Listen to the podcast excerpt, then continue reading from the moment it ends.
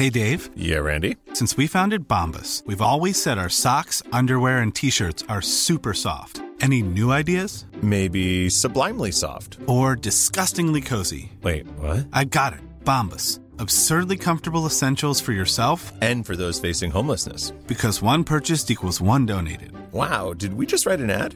Yes. Bombas. Big comfort for everyone. Go to bombas.com slash ACAST and use code ACAST for 20% off your first purchase. November 2015. Kära dagbok. Vem är det som fixar att vara mamma på egen hand? Är jag en sån person? Just nu känns det verkligen inte så.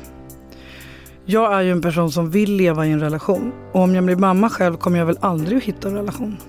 Hur ska jag klara av att fatta ett beslut som jag egentligen inte alls vill?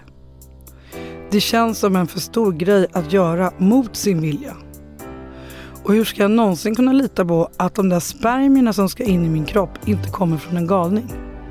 Eller galning, att det ens är en helt vanlig okej person. Mitt barn kommer ju se ut som honom. Hur hanterar man den ovissheten? Det är ju läskigt som det är att bli förälder. Jag äds upp av alla de här rädslorna. Jag får typ panik. Och på samma gång, jag vet att jag kommer ångra mig om jag inte försöker. Hur ska jag ta mig till att fatta beslutet att åka till Danmark?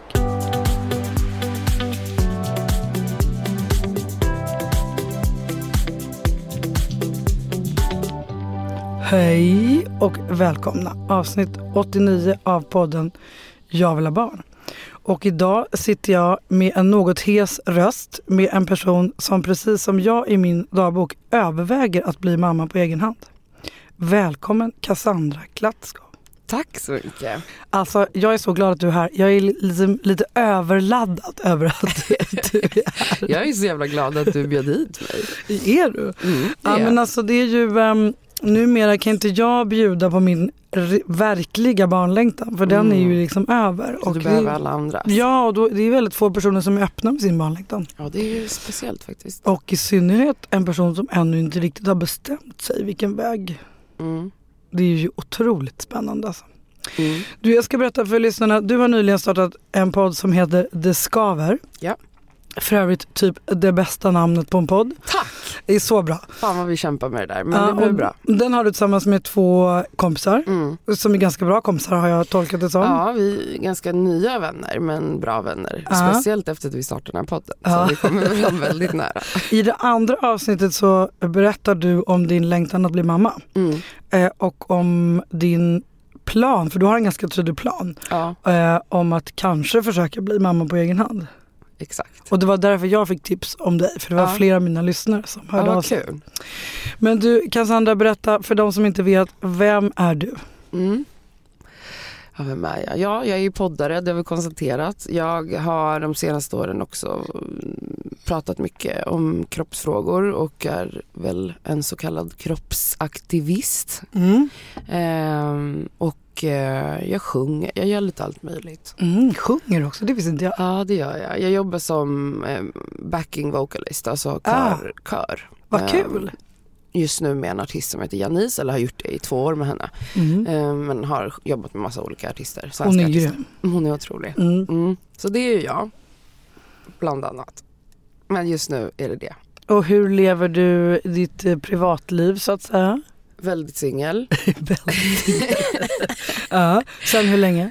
Eh, alltså det beror ju verkligen på hur man definierar en relation. Ja. Jag har ju haft relationer med folk som inte haft en relation med mig. Förstår du Det, vad jag ja, menar? Ja. det har jag verkligen också.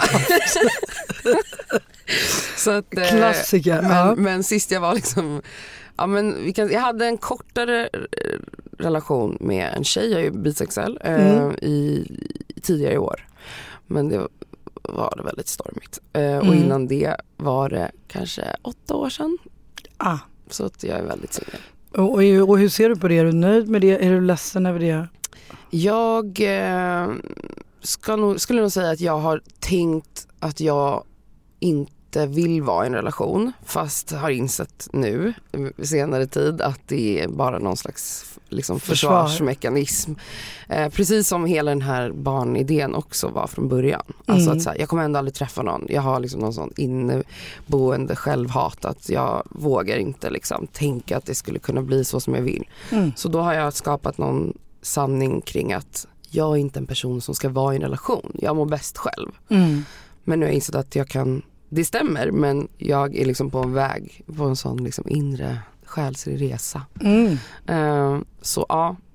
Det Då känns, blir jag ju som terapeut direkt nyfiken här. Får du hjälp med den inre men själsliga... jag har gått lite i terapi men det är mycket liksom soul searching på egen hand på alla möjliga sätt. Alltså, Jag är väldigt into så här, eh, tarot, Mm. eh, astrologi, Mm. såklart terapi. Mm. Ehm, ja, väldigt inne i den här anknytningsteorin. Och Ja, den, min favorit. Ja, verkligen. Mm. Och den har väl verkligen så öppnat många dörrar som jag inte hade kunnat öppna utan den liksom kunskapen. Mm. Och Förståelse då för varför man är som man är och så vidare. Ja. Då vill jag eh, skicka ett eh, tips till lyssnarna om ni nu blir nyfikna och tänker vad är anknytningsteorin? Om ni inte vet det. Då tycker jag att det finns en väldigt bra introduktion till det, det vill säga boken Hemligheten. Eh, som ju egentligen handlar om hur man går in i en relation. Och Eh, inte då The Secret nej, som alla exakt. tror att man menar. Stor skillnad. ja. Utan den svenska boken Hemligheten som är skriven av, jag tror att han heter Dan Josefsson Ja, och. Egil Linge. Eh, och eh, då är de första kapitlen en otroligt bra grundläggande beskrivning av anknytningsteorin. Ja. Och sen så kan man hitta massa mer info sen. Men om man vill börja någonstans så är det en fin introduktion. Jag är där jag började. Ja, Mm. var det det? Ja, det var det. Ja, men det är många som gör det Ja, faktiskt. jag, Ehm, jag råder ju liksom alla läsa den här. Ja, och, det, är bara, det räcker ju med de där första kapitlen Ja, för att få verkligen. den förståelsen. Mm. Mm. Men du, ehm, jag har ju massa frågor till dig. Mhm. Du kanske har någon fråga till mig. Jag har Absolut. också lite frågor från lyssnarna. Eller egentligen är det mest pepp faktiskt från lyssnarna. Mhm. Jag har ju bett om frågor till dig och då är det många som ehm, skickar så här, jag har inga frågor men säg till henne att det löser sig. Ja, skönt. Så gulligt. Tack. Jag har väldigt gulliga lyssnare. Ja. Men du, jag tycker vi börjar i rätt ände. Berätta om din barnlängtan. Ja. Ehm, Har du alltid vetat att du vill bli mamma? ja, eller det har varit, för mig har det i alla fall varit en självklar del av framtiden. Klart jag ska bli mamma, men jag har, Mm. När jag ser tillbaka liksom på barndom och när jag växte upp så var inte jag en person som så drömde om familjelivet och jag drömde inte om liksom mina framtida barn eller bröllopet. Alltså vet, hela den här Mm. flickdrömmen, den Mm. hade inte jag riktigt. Mm. Ehm, men det har ändå varit en självklarhet. Ehm, och sen har jag ju många vänner som är mammor. Ehm, Vi, vi måste också, eh, hur gammal är du? Måste jag är börja med. 32, jag Mm. fyller 33 Ja. i april. Ehm, så jag är född 87. Ehm, så att nu har absolut folk runt mig i min ålder börjat skaffa barn. Mm. Och jag hade vänner, alltså min första vän som skaffade barn ehm, var 16 så att det började väldigt tidigt med Oj. barn runt Mm. mig. Eh, och jag har flera liksom, barndomsvänner som har två, tre barn eh, som är typ av stora nu liksom, eller Mm. så här, går i skolan.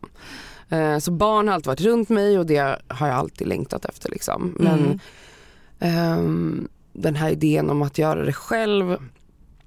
Jag tror liksom att det är, en, det är åldern såklart som har gjort att jag eh, har behövt börja planera kring, kring det här. Mm. Och sen kanske vissa tycker att jag inte behöver stressa. Jag känner ändå haft, jag har haft en otrolig stress de senaste två åren skulle Mm. jag säga.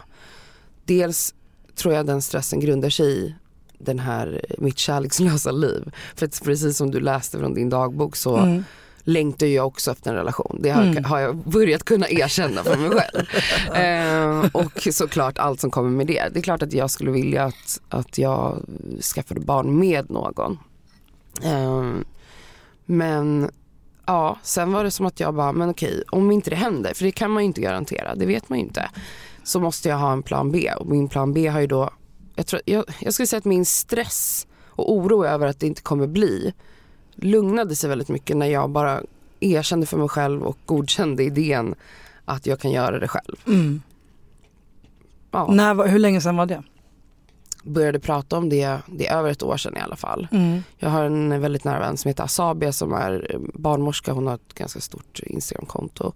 Och hon har ju varit på mig, ja men sen jag var 30 kanske. Och Ja. bara, men du kanske ska frysa dina ägg, men du kanske ska göra så här. Mm. Och då känner jag ändå så här, ja men fan hon om någon har väl koll på Mm. att, för jag hör många människor runt mig vara så här, Gud, man kan skaffa barn när man är 40, det är inte något konstigt. Jag bara, men det kan inte du. Alla kan försöka. absolut kan inte verkligen det. inte alla. Nej. Och det vet man inte. Och så här, visst, så här, om man inte drömmer stort om barn, då kan du väl chansa och se om det går då. Men jag vill ändå verkligen göra typ Vill du, allt jag vet kan du för också få att du barn. vill ha fler barn? Eller? Ja, absolut. Ja, Alltså, så är då också... är det ju i Ja. allra högsta grad. Exakt. Jag brukar alltid säga att man ska ha en plan när man fyller 30. mm. Så att du, du Så har ju Sabia gjort, pushade mig i rätt riktning där. det älskar vi henne för. Mm. Mm. Så min plan är då, det här har jag också pushat fram lite i tiden. Eh, jag tror min original plan var att jag skulle åka till Danmark eh, nu 2020. Men nu har jag skjutit det till 2021. Ja. För nu har jag känt att så här, det har hänt så mycket som sagt med, mig själsligt att jag känner att ja, jag måste ge mig själv ett år att liksom våga på riktigt våga dejta människor. Det har jag inte gjort tidigare. Mm. och så vidare. Och, så vidare. och bara liksom öppna upp för möjligheten att Ja. kanske träffa någon. För det har jag inte För gjort plan tidigare. A är ändå att skaffa barn ihop med någon. Det vore Ja. kul. Mm. Ja, men det är inte ett måste. Mm.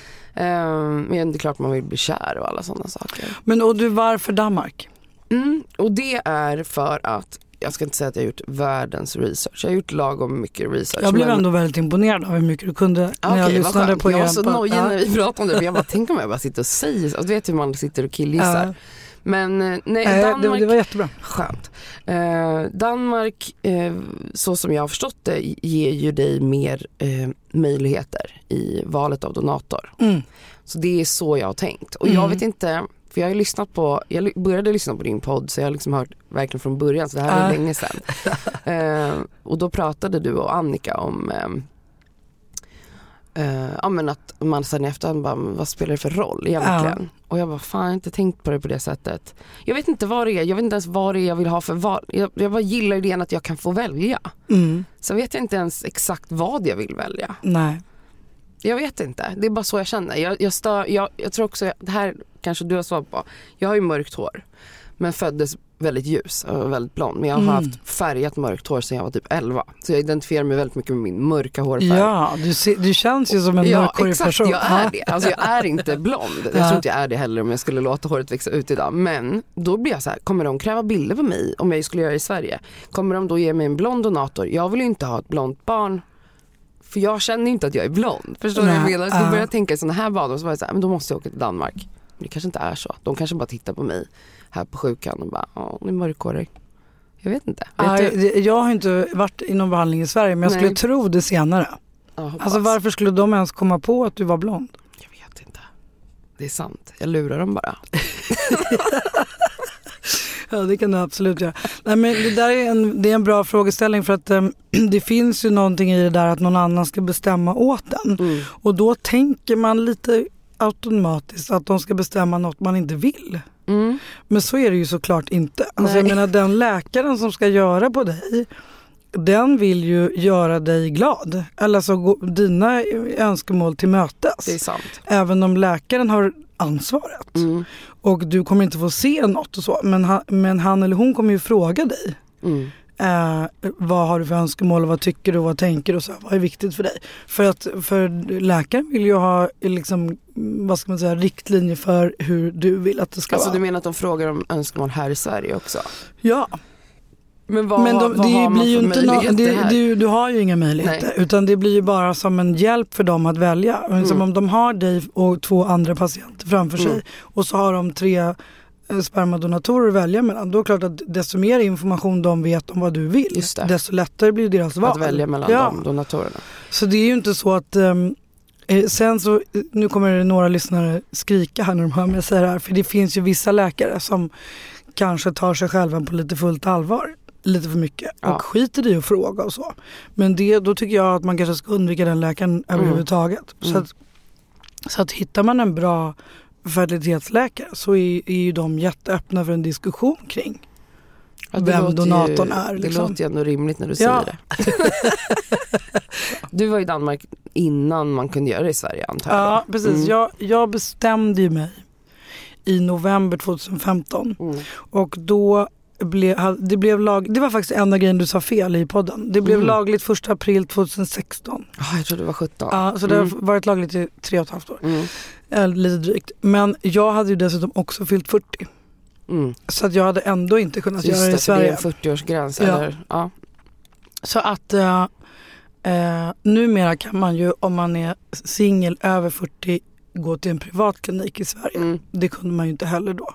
Okej. Så att det, av massa olika anledningar liksom fanns inte Sverige som alternativ. Så därför så åkte jag till Danmark Mm. bara av farten. Eh, men jag hade också samma tankar som du inledningsvis. Att jag Med ville välja. Ja, Vad var det du ville välja ja, men då? jag såg liksom framför mig så här. Om jag nu, för alla sa så här, men varför går du inte bara ut och ta någon snubbe på krogen? Mm. Liksom. Det var ju allas superbra Ja, råd. tack- alltså, tack för rådet. För och då såg jag ju framför mig så här hur jag skulle stå på Rish typ Mm. och eh, välja någon där. Ja. I det här tragiska så kallade skilsmässodiket. Åh herregud. Ja, och, då, och då tänker man ju så här att liksom kanske max en på hundra går in eller ens en på tusen. Alltså Mm. då blir man ju jättekritisk. Man hade ju Verkligen. inte tagit vem som helst i baren inte. på Rish. Liksom.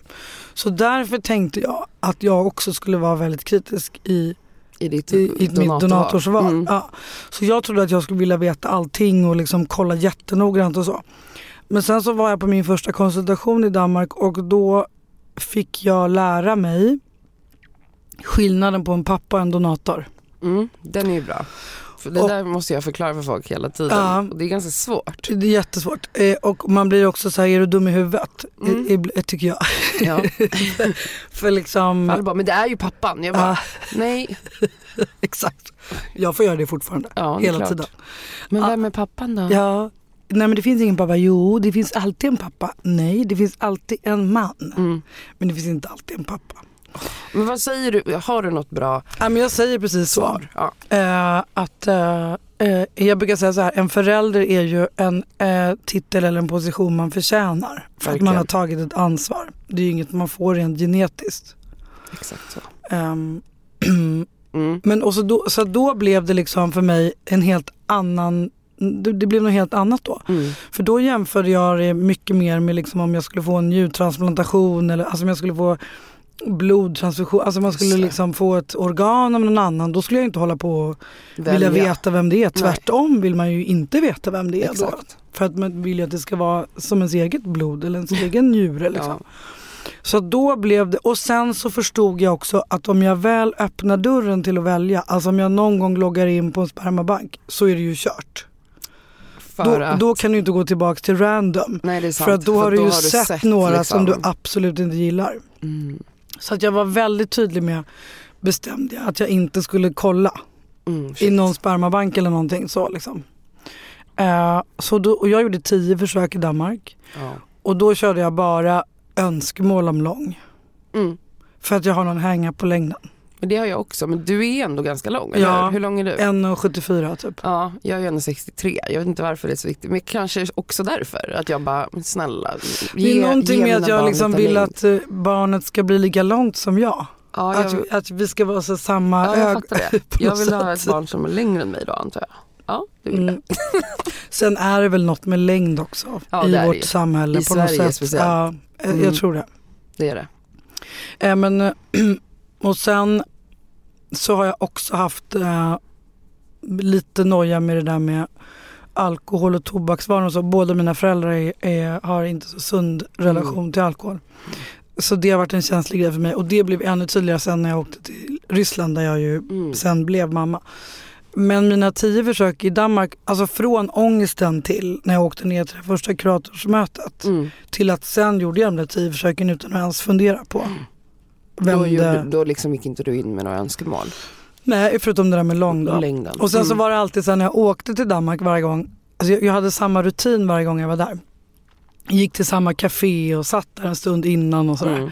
Och då var det alltid, jag flörtade alltid väldigt mycket med massa olika män på det där Danska caféet. Ja. Ja. Och då blev ju liksom andra tanken hela tiden så här. Tänk om det är han? Ja, Kan det vara han? skitroligt. Ja, och då blev det också att jag gick in på kliniken och tänkte så här, oh, idag kommer det vara en rödhårig och Mm. idag kommer det vara så här. Tills jag typ vid mitt andra eller tredje försök eller sånt där fick höra att nej, nej vi har inga rödhåriga och vi har inga svarta. Jag hade inte fattat det. Ja, man tror liksom att det är en mix av Ja, så som det ser ut på ja, gatan. exakt. Liksom. Men är det ju det är inte. väldigt homogent antar jag. Och extremt homogent. Ja. Och sen säger ju också forskningen att man underlättar ju för barnet om barnet ser ut som sin förälder. För då liksom väcker man inte onödiga frågor Mm. för barnet. Mm. Eh, Och det kan man väl ändå förstå logiken. Men jag hade Ja. en period när jag liksom ville kräva en mörkhyad rödhårig typ. Mm. För att jag ville att, att det skulle vara så icke-normativt Ja. som, det bara, Ja. som det bara gick. Liksom. Eh, men du är ju under 40 så du får ju gratis i Sverige. Det får jag, så vad Ja. håller jag på med? Ja exakt. Nej, jag tror att det, var, det kändes bara så viktigt för mig att få göra de här valen. Jag, har liksom, jag vet inte vad det är med den här grejen. Det är ju den här hårgrejen som jag har Mm. nojat över. Att Ja. de skulle bara, ja så tar du med dig bilder på dig själv som barn. Vet inte varför de skulle göra det men det har jag tänkt att de ska och då kommer Ja. min blondhet avslöjas och så är det kört. Har jag känt. Men det, är- jag tänker att du bara säger det. För mig, jag kommer se ut så här resten av livet Ja. och det är viktigt för mig att mitt barn ser likadant ut. Och det kommer de ju hålla med om. Ja, det är sant. Du har så jävla rätt. Så Tack. det tror jag är, det minsta problemet. I, Det är också, låter ju betydligt smidigare att göra det här hemma. ja, men då har ju du pengarna kvar till att ta hand om barnet. tänker jag. mycket billigare. Också, jag tänker med, om jag ska ta min historik. jag budgeterade ju då 50 000 för det här Mm. och tyckte att jag hade tagit i så in i Norden alltså. Vad, kostar, vad kostar själva, det är såklart beroende på vilka val du gör. Ja men en insemination kostar ju typ 10 000 om Mm. du inte gör några val. Mm. Eh, och sen så kan du ju liksom öka på. Exakt. Eller när jag började i alla fall, jag antar att det är ungefär samma. Mm. Det var, när jag gjorde det kostade en 7000 danska. Mm. Som ju då var typ 10 000. Mm. Men, eh, och då tänkte jag om jag budgeterar för 50 000 då har jag budgeterat för fyra försök och Mm. lite till liksom. Och jag kan bo på något schysst hotell och sådär. Eh, min nota slutar ju på 450 000. Det är helt sinnessjukt. Så att liksom ehm, med det i bagaget så kan det vara bra att ha den där pengagrejen med sig. Japp. Nu är ju du ung så att du kommer ju ha helt andra förutsättningar än vad jag hade. Ja, Har du gjort en fertilitetsutredning? nej. Jag har endometrios. Ah. Eh, så att jag minns när jag fick min diagnos, eh, då var jag kanske 22, 23. Mm. Eh, så sa, en av de första frågorna var liksom, vill du ha barn någon gång i framtiden? Och jag sa ja. Och då sa de, vänta inte för länge med det. Mm. och sen bara ut i livet typ. Och Mm. jag visste ju ingenting om den här diagnosen. Men då ju jag, hade jag någon inställning i många år att det kommer vara omöjligt för mig att skaffa barn. Men det Mm. behöver verkligen inte vara så. Eh, och som sagt så antar jag att man, man får kanske snabbare hjälp också om man har Ja. endometrios. Eh, och ska väl inte försöka på egen hand i så fall för länge och så Nej, vidare. Men Exakt. jag har ju haft med mig den här liksom stressen redan därifrån. Ja.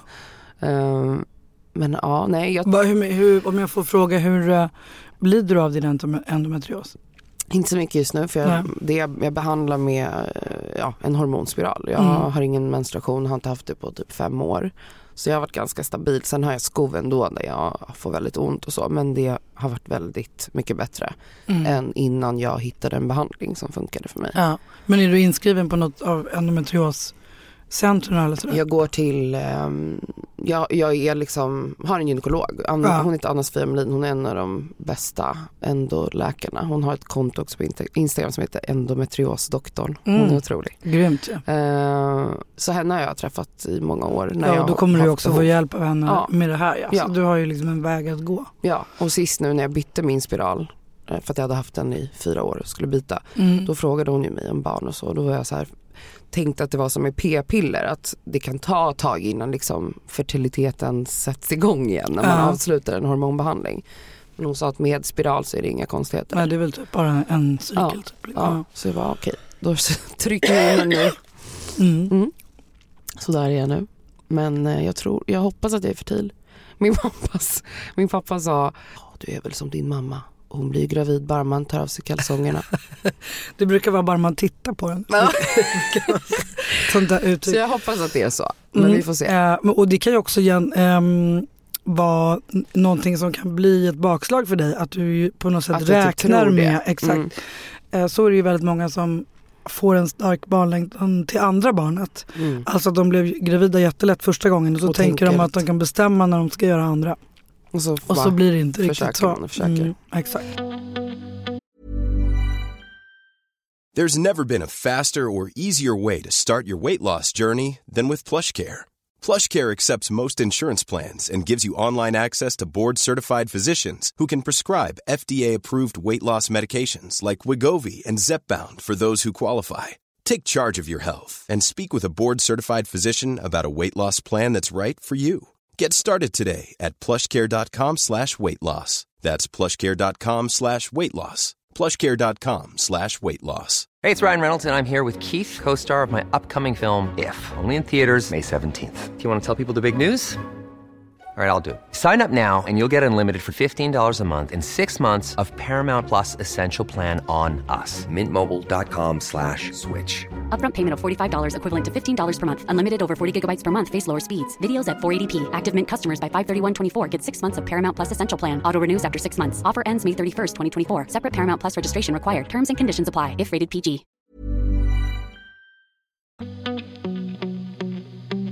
2021 Så jag ska du göra det? Ja eller? exakt, då, är det, då sätter jag igång processen. Liksom. Ah, okej. Ehm, men då kanske jag kan fråga, vet du någonting om kötider? Det är ju inte som att man på en gång hoppar in och blir inseminerad här i Sverige. Nej, alltså här, det är ju olika i olika landsting. Just nu ser det väl förhållandevis bra ut i Stockholms län om jag har förstått- det hela rätt. Men det är, ju, det är ju en process i att du ska göra en psykosocial Exakt. utredning och sådär. Eh, och så, så du gör först hela fertilitetsutredningen och den processen och sen får du stå i kö. Men jag, och då beror det på om du ska göra insemination eller IVF.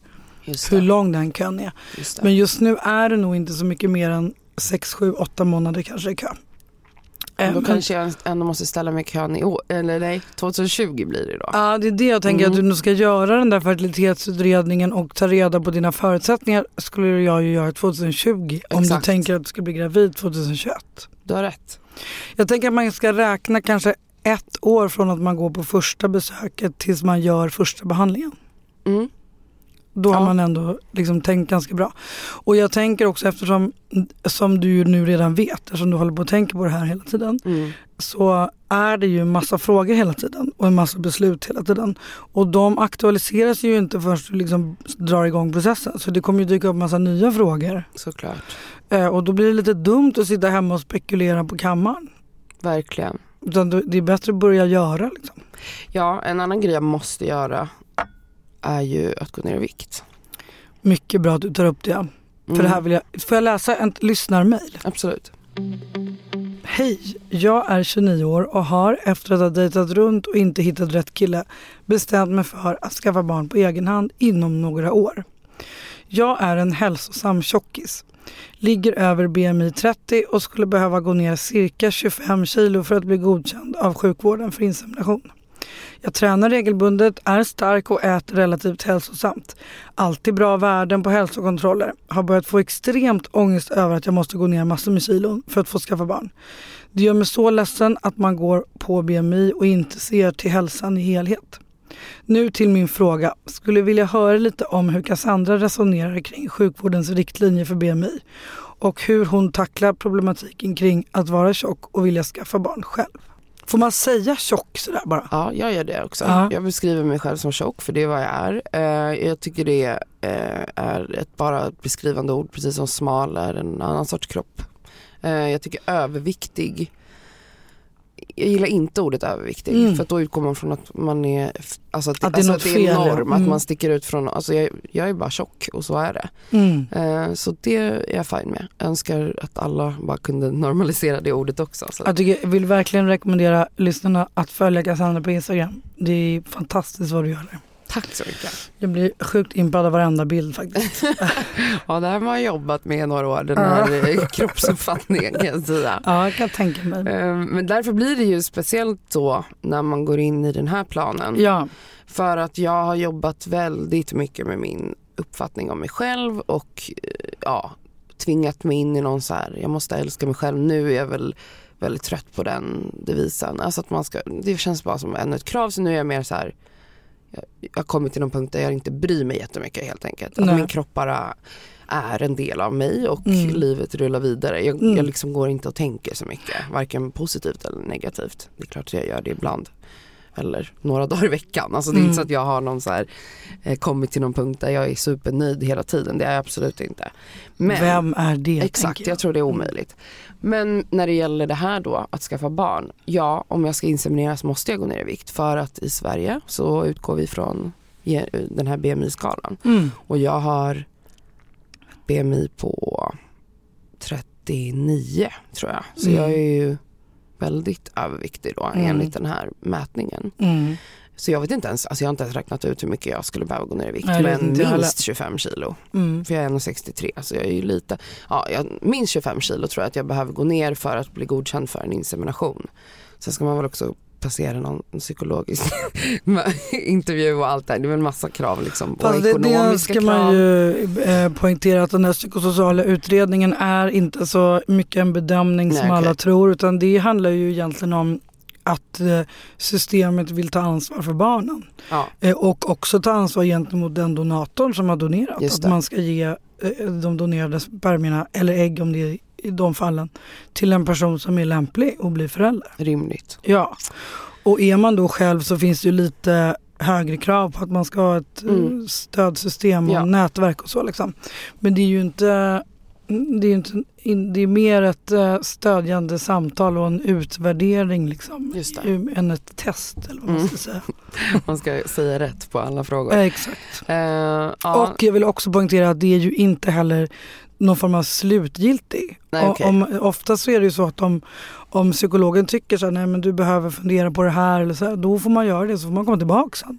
mm, Så det är inte liksom så här att man får som någon... ett ja eller nej. Nej En exakt. stämpel. exakt. Ja, nej men vad skönt. Så det behöver du inte vara rädd nej. nej men så Ja, tillbaka vikten till är ju ändå Ja. någonting jag inte kommer undan. för. Ja, på samma sätt som de som är för gamla inte kommer undan Precis. de reglerna. Så är det. Ja. Eh, och det har ju varit, mm, jag tänker ju massa på det här.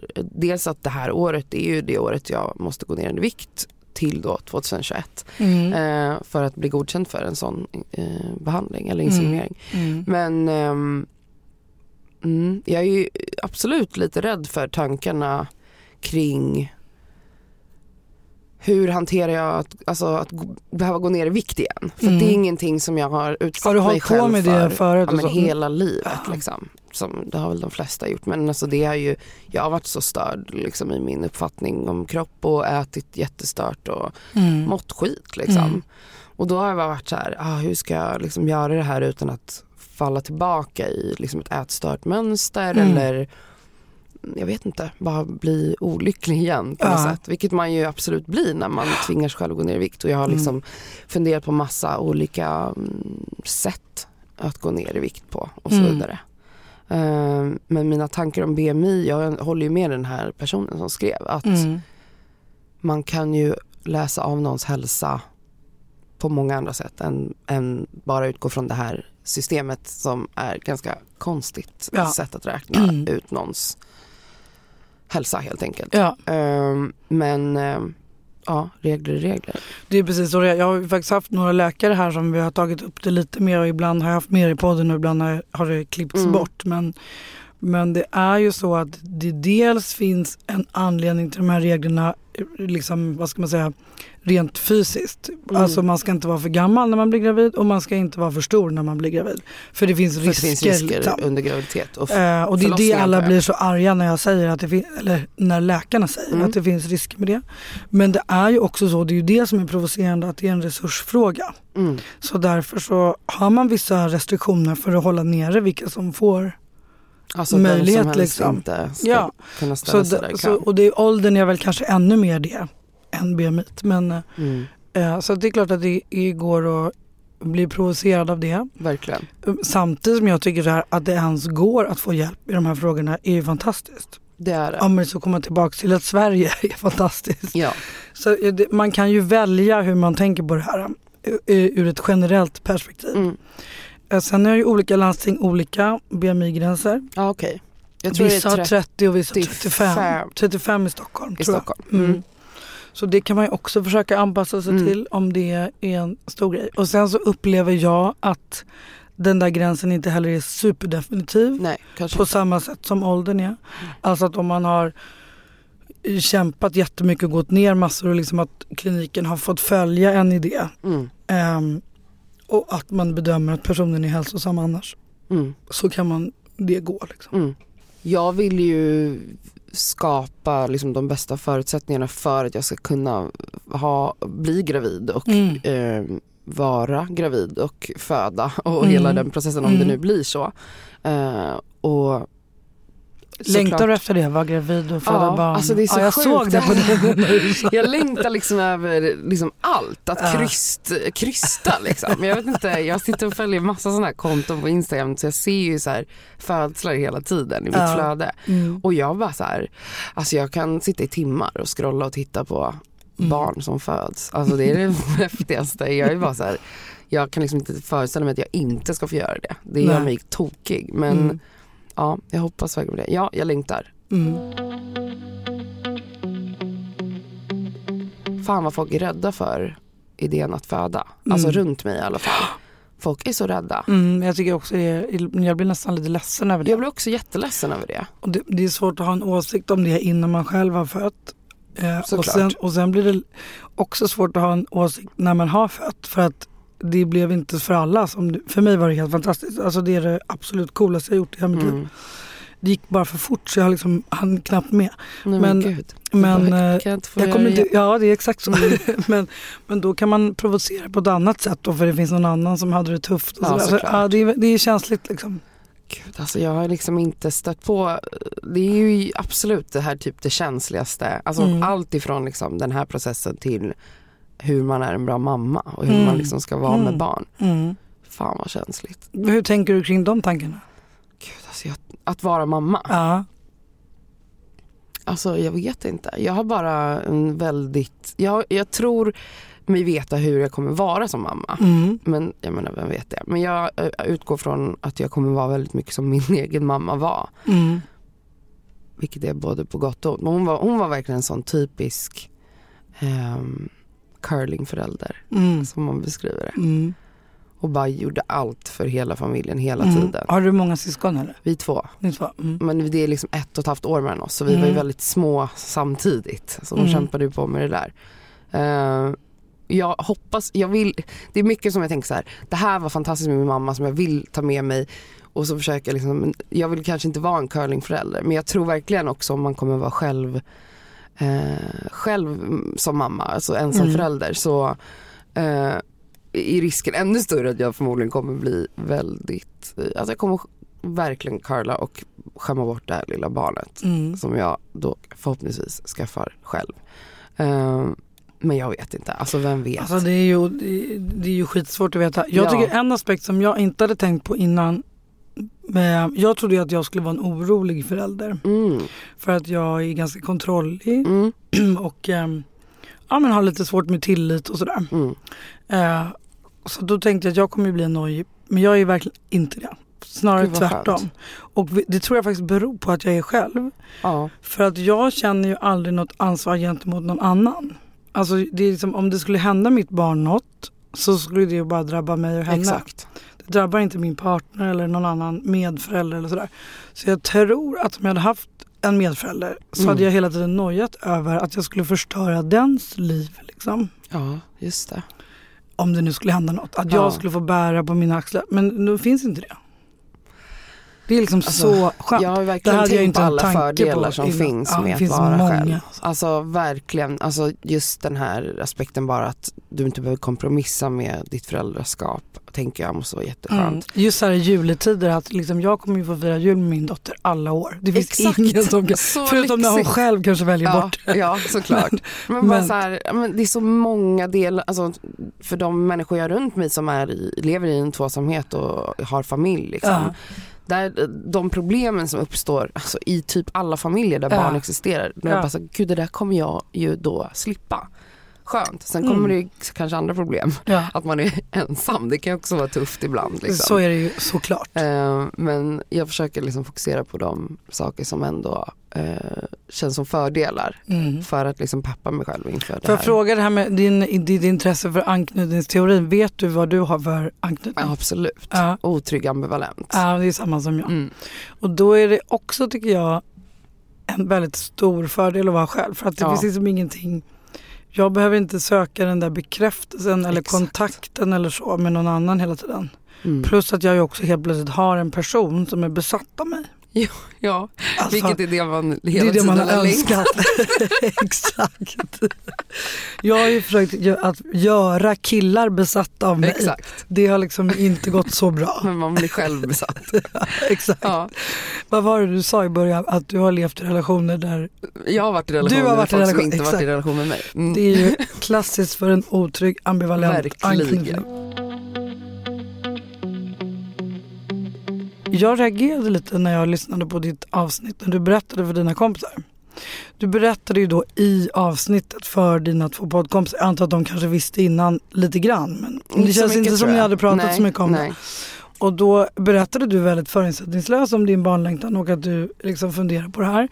Och jag upplever att de initialt i typ någon minut, om ens det, var väldigt positiva Mm. för att de liksom ville vara på din sida. Ja, Och sen direkt bara började de pumpa dig med rätt så negativa frågor Verkligen. och liksom pressade dig ganska direkt. mm. Kände du också det? ja, alltså det de reagerade på var ju att de trodde att jag försökte skapa något perfekt litet barn. Ja. Det var ju kanske där det blev en diskussion. Alltså det var ju det de förutsatte när du pratade om att du ville ha valmöjligheter. Exakt, Mm. de förstod inte det. De tyckte det var konstigt. Varpå jag försökte säga, men vänta nu, Ni har, du som har en partner, du Ja. har ju valt din partner. Nej jag har inte valt, jo det har du ju. det blev, det blev väldigt, jag kände absolut att Ja. jag behövde försvara min idé eller min plan om att åka till Danmark. Mm. Jag tror bara att de kanske aldrig har pratat om just, alltså då, jag tror inte de har varit i närheten av någon som funderat på att Mm. göra det på det här sättet. Nej. Så det var nog väldigt mycket, ny info för dem. Så att Ja. de bara, åh, jag vet inte. Jag tyckte det bara det var ett sånt eh, lysande exempel. Så ni lyssnare som, för jag får ju väldigt mycket frågor om när man ska berätta och för vem ska man berätta och hur ska man berätta och sådär. Och jag tycker att man ska verkligen fundera där på vilka som ska vara ens liksom supportkompisar i processen. Det kanske inte är samma som sen kommer vara Nej. supportkompisarna som ska hjälpa till i föräldraskapet. Men det är väldigt viktigt att ha människor runt omkring en som supportar oavsett. Ja, vilka val man gör ja. Ja, Mm. för att eftersom man själv är superifrågasättande så hamnar Verkligen. man ju i ett jättejobbigt läge om man ska försvara något som man själv inte ens tror på kanske. Verkligen. Apropå min dagbok där med att hur ska man kunna fatta ett beslut när man inte ens vill det? Men du, jag vill fråga dig en sak. Ja. För att det du läste där i din dagbok var ju just så här, du vill vara i en relation men Mm. Hur, och typ hur ska jag kunna ens hamna i rela- eller kom, träffa någon när jag, om jag skaffar barn eh, Mm. på egen hand. Mm. Ehm, och det där är ju tankar som jag har. För att Mm. folk säger ju till mig, det, det kommer lösa sig, det är klart det löser sig. Mm. Vill du ha barn, du ska inte liksom köra på din plan om du inte träffar någon. Men det är ju ändå en oro där att jag Mm. bara, vänta nu, eh, jag kommer liksom vara själv med mitt barn. Tiden att liksom träffa någon blir absolut mindre. Mm. Eh, hur liksom känner du nu när du faktiskt har ditt barn? Det är så roligt nu att du inte kan hela min Nej, jag historia. gör inte alltså för det första så var jag ju ihop med en kille när jag började min process. Men va? För vi var, han hade två barn sedan innan och ehm, vi höll på att vela fram och tillbaks om han skulle vara med Mm. och skaffa då ett tredje barn, vilket han väl egentligen inte riktigt ville. Men så ville han vara med mig så han sa att han tänkte det och sådär. Ja. Och det här var ett problem under en ganska lång tid. Otroligt påfrestande för mig. Jag är så glad att jag till slut liksom tog mig ur den situationen Mm. genom att bestämma att Ja. jag skulle göra det själv. Tanken var då att han skulle supporta mig. Och vi skulle fortsätta vara ihop och att vi skulle liksom ha vå- våra egna barn så att säga. Mm. Men det funkade ju inte. Nej. Eh, och det känner jag verkligen, eh, det finns säkert andra bra exempel på det men, men ehm, det var väldigt svårt för honom att supporta mig och jag hade också helt orimliga krav Mm. på hur han skulle supporta Ja, mig. Och då blir ju ehm, då, då blir liksom processen också deppig. för att man hela tiden har förväntningar och blir besviken Ja. istället för att den var rolig. Som Mm. den blev sen när jag gick över till att Ja. vara eh, singel och själv. Liksom. Eh, det var det ena. Och det andra är ju att jag ju nu är tillsammans med världens bästa snubbe. Nej. Och jag träffade honom när jag var gravid i femte månaden. Oh. Alltså jag gick på dejt med stor mage. Hur sjukt va? Alltså det, det är sånt här jag behöver höra. Det är så lycklig. Men och jag ska säga också det att det var en slump för att det, det här har lyssnarna hört förut, Mm. men massa gånger. Men det var liksom att jag skulle skaffa research till podden. Mm. Så för vi har berättat lite så Tinder-situationer Mm. och så i podden. Eh, och hur det liksom blir när man säger att man är gravid och Just vad man det. får för reaktioner och sådär. Och sen hade jag bestämt liksom, nu är jag ändå så jättegravid, nu kommer jag stänga ner det här liksom. Men då sa Annika så här, men först måste du få mer, några mer stories. Mm. Så vi skulle spela Några in dejter till. Ja exakt. Så- Eller egentligen var det bara några chattar till. Mm. För det var ju liksom där man fick reaktionen. När de föreslog så här ska vi ses. Och man bara, jag vill bara berätta först då att jag är gravid. Ja. Tyst liksom. eller, så, eller något annat konstigt svar liksom. Åh herregud. Så, så vi skulle precis spela in sista avsnittet för sommaren. Så då satt jag så här en söndagkväll och bara swipade som en galning. Och då låg det kvar en gammal match från någon kille där. Som jag då började skriva med. Och så skrev vi ganska mycket och sen frågade han mig om eh, kan inte jag få bjuda på ett glas vin och då sa jag jo fast då måste jag berätta det här. Och då svarade han, man ser om de svarar direkt Mm. liksom. Och då svarade han direkt, då tar jag tillbaka ett glas vin får jag bjuda på något alkoholfritt. Mm. Och då bara kände jag, men honom kanske ändå måste gå och träffa, han verkar Mm. så gullig. Ja. Så kommer jag få en rolig historia, ännu roligare historia till podden. Och så jag blev också så att vi måste ses snart. För, Ja, att, ja, ja. för vi skulle spela in. Så vi träffades typ två dagar. Content är Ja, viktigt. What you do for Ja, content. verkligen.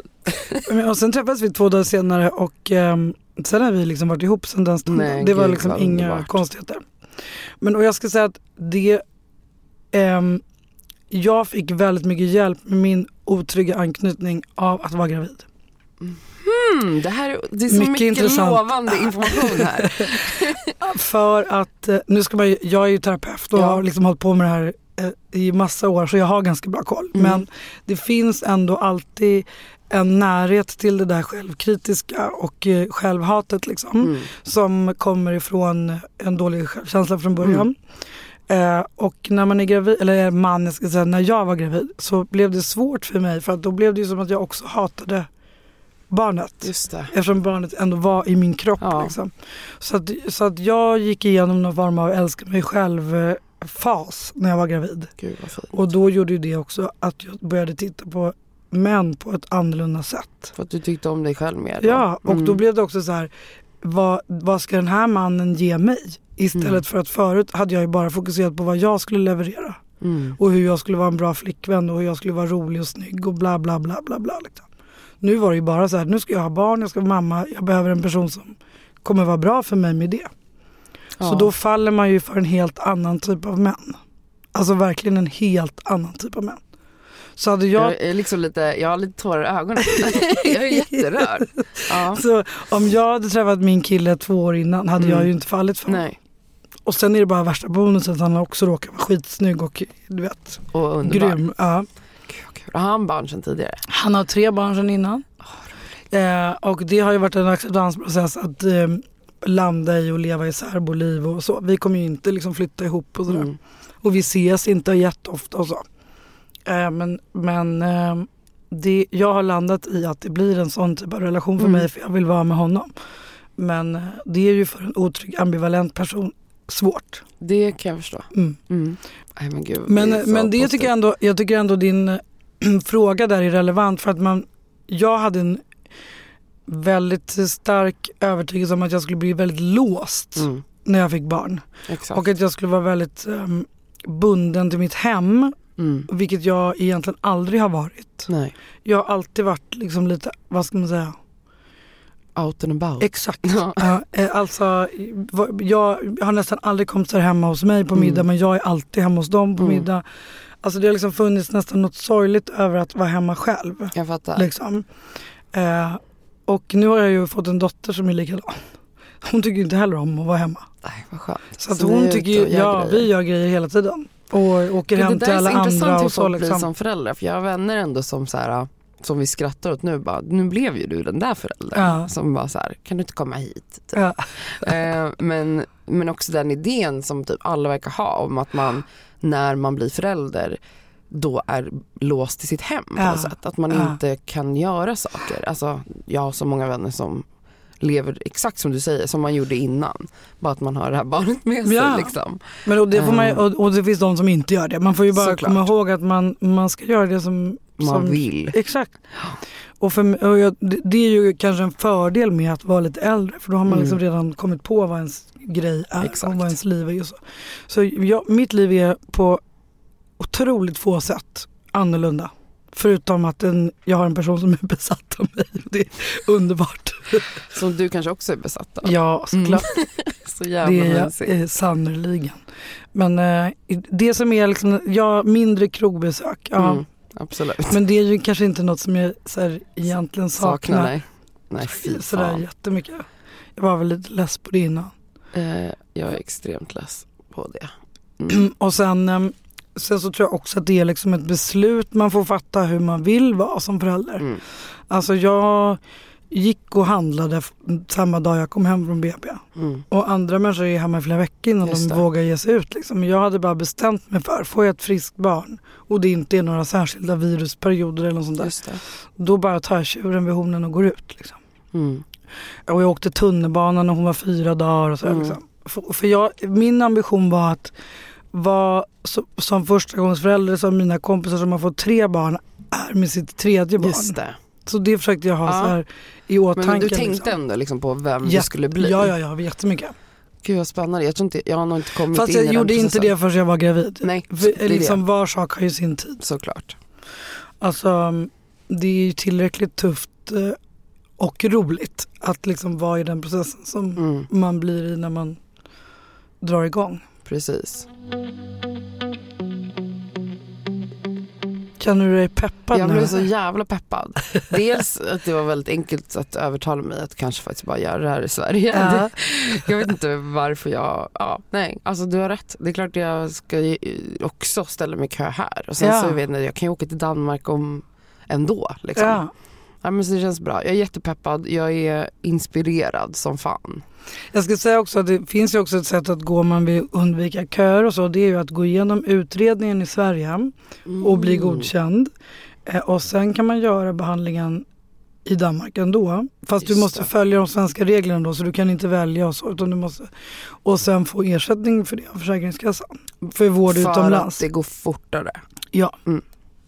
Om man bor i ett eh, landsting med långa köer. Just det. Till exempel Göteborg är det ju fyra års kö. Oj. Mm. Och, och när man tillhör ett landsting, det är inte så att man kan bara, men jag skriver mig. Jag, Jag kan ha fel med det här för det här ändras lite hela tiden. Men Man, man har på något sätt rätt till vårdval eller vad det heter. just det. Så man kan skicka egen remiss till andra landsting. Mm. Eh, men det, och det funkar så här lite olika i Ja. varje landsting och så, så man måste kolla upp i sitt hemlandsting och dit man vill. Eh, men min erfarenhet är ju om man bor i Stockholm så finns det ingen anledning till det. Nej. Eh, just nu i alla fall. Nej. Fan alltså. Mm. Och sen beror ju det också lite på om, om det så att säga räcker med insemination. Mm. Men du om du träffar en partner och det är en tjej, Mm. hur tänker du då? Ja, alltså då kommer jag ju ändå vilja bli inseminerad. Ja, du vill vara gravid. Ja, Ja. verkligen. Så då måste du också träffa en partner som vill ha barn men som själv inte vill vara gravid. Eller man vet, tänk vi kanske båda kan försöka bli gravida samtidigt. Vem vet? Ja, alltså, spännande. man vet ju inte vem man träffar. Eh, men träffar jag en person som, en tjej som verkligen också vill vara gravid.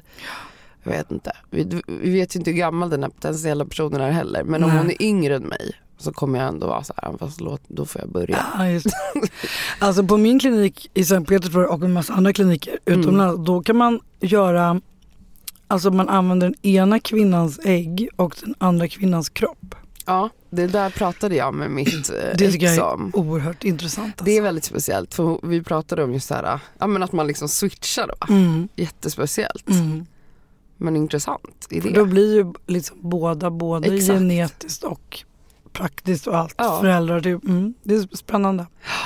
Ja, alltså jag tänker att det, ja, oavsett hur det blir så ska jag göra allt jag kan för Mm. att få bli mamma i Mm. alla fall. Ja, jag är så inspirerad nu. Bra. Mm. Vi ska runda av. Vad är liksom det som, eh, som hindrar dig från att tuta och köra med en gång? Mm. Det är också det, den frågan flest av lyssnarna har skickat. Alltså det som hindrar mig från att köra nu är ju dels min vikt. Mm. Ehm, men också ändå den här längtan jag har till att träffa någon. Ja. Och jag vill, eh, jag har sagt att när jag är, vänta vad blir det nu då, 2033, året när jag fyller 34, det är då jag liksom måste sätta igång min process att bli Mm. gravid för att jag ska ha mitt barn i min plan när jag är 35. Eh, Så att jag har bara utgått från ålder egentligen Mm. och det här har jag ju som sagt pushat fram. Alltså innan var det 33 skulle jag Just bli det. mamma. Mm. Men det är jag ju nu om några månader. Eh, nej men jag tror bara så här, jag vill ge mig själv det här året att eh, faktiskt utmana mig själv att våga liksom träffa människor Mm. och öppna upp för det. För att jag känner att jag är mycket mer, jag, jag har en, en möjlighet nu att kanske faktiskt kunna träffa någon. Det kunde Mm. jag inte innan så som Nej. jag var och mådde liksom. Mm. Eh, men ja, annars kör vi 2021. Så en sjukt stor portion självempati, det är det du ska jobba med 2020. Exakt. Mm. Fan vad kul att du kom hit. Ja, jag tycker också det var skitkul. Du får Tack komma tillbaks och berätta hur det går Ja, sen. det ska jag absolut Ja, göra. det, kan, det kan bli som ett litet tidsdokument att vi dyker ner i din barnlängtan kanske en gång i halvåret eller så. Mm. Mm. Gud vad kul. Du, eh, jag vill säga till mina lyssnare från botten av mitt hjärta eftersom det här är årets sista avsnitt. Ett gott nytt år till er alla. Det är inte alltid så lätt med högtider när man lever med ofrivillig barnlöshet. Så var snälla mot er själva i dessa dagar. Självempati som jag precis sa. Kom ihåg att ni är absolut inte ensamma. Och försök att vara i nuet. Inte tänka bakåt och inte tänka framåt. För oro finns bara i dåtid och framtid. I nuet finns inte det. Heja er alla! Och eh, vi håller tummarna för att 2020 är året då just du får din längtan uppfylld. Tack Cassandra för att du kom hit. Tack för att jag fick komma. Tack och hej!